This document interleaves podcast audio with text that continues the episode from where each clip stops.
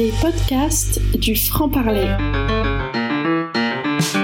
Le français dans tous les sens, une série de podcasts originaux produits par le franc-parler, école de français pour étrangers à Bordeaux et en ligne.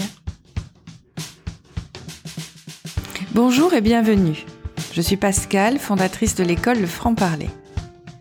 Dans cette série de mini-podcasts, Le français dans tous les sens, je vous propose de découvrir des expressions idiomatiques, c'est-à-dire des expressions figées, très imagées, ou de décortiquer l'étymologie d'un mot pris dans l'actualité, et ceci en quelques minutes.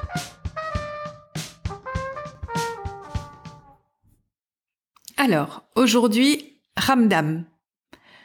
Le mois du Ramadan s'achève et c'est pour nous l'occasion de nous pencher sur un mot qui appartient au registre familier, je veux dire le mot Ramdam, et la locution dérivée faire du Ramdam.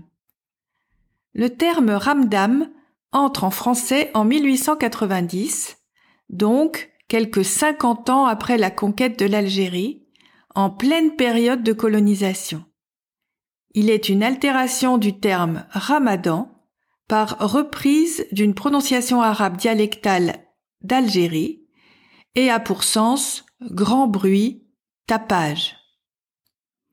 Évidemment, il fait allusion à la vie nocturne, bruyante en période de ramadan. Par extension, il signifie désordre, événement brutal qu'on retrouve dans l'argot des poilus, c'est-à-dire des soldats de la Première Guerre mondiale, ainsi que dans l'argot des prostituées en 1918. Nous trouvons des expressions comme aller au ramdam ou faire du ramdam, ce qui fait allusion sans aucune ambiguïté à l'amour physique. L'emploi de ces extensions est attesté chez les soldats de l'armée d'Algérie, puis dans toute l'armée. Pour revenir au sens de bruit, nous avons comme synonyme le vacarme, le tintamarre ou encore le tapage, et dans un registre familier, nous avons le raffut, le boucan ou encore le barouf.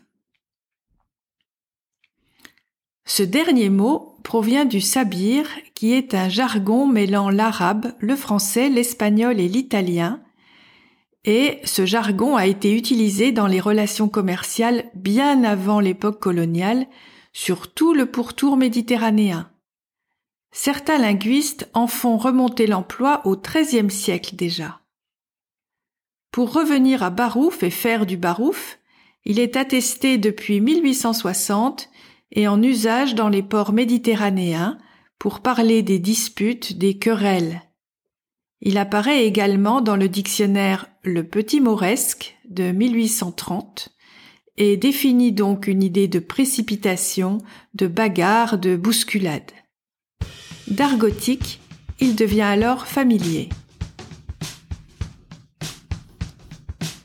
Vous venez d'écouter un épisode du Français dans tous les sens, une série de petits podcasts originaux produits par l'école Le Franc-Parler.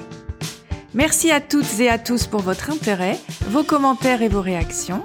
Si cet épisode vous a plu, n'hésitez pas à le partager. Si vous êtes intéressé par mes formations en ligne, rendez-vous sur www.lefrancparler.com.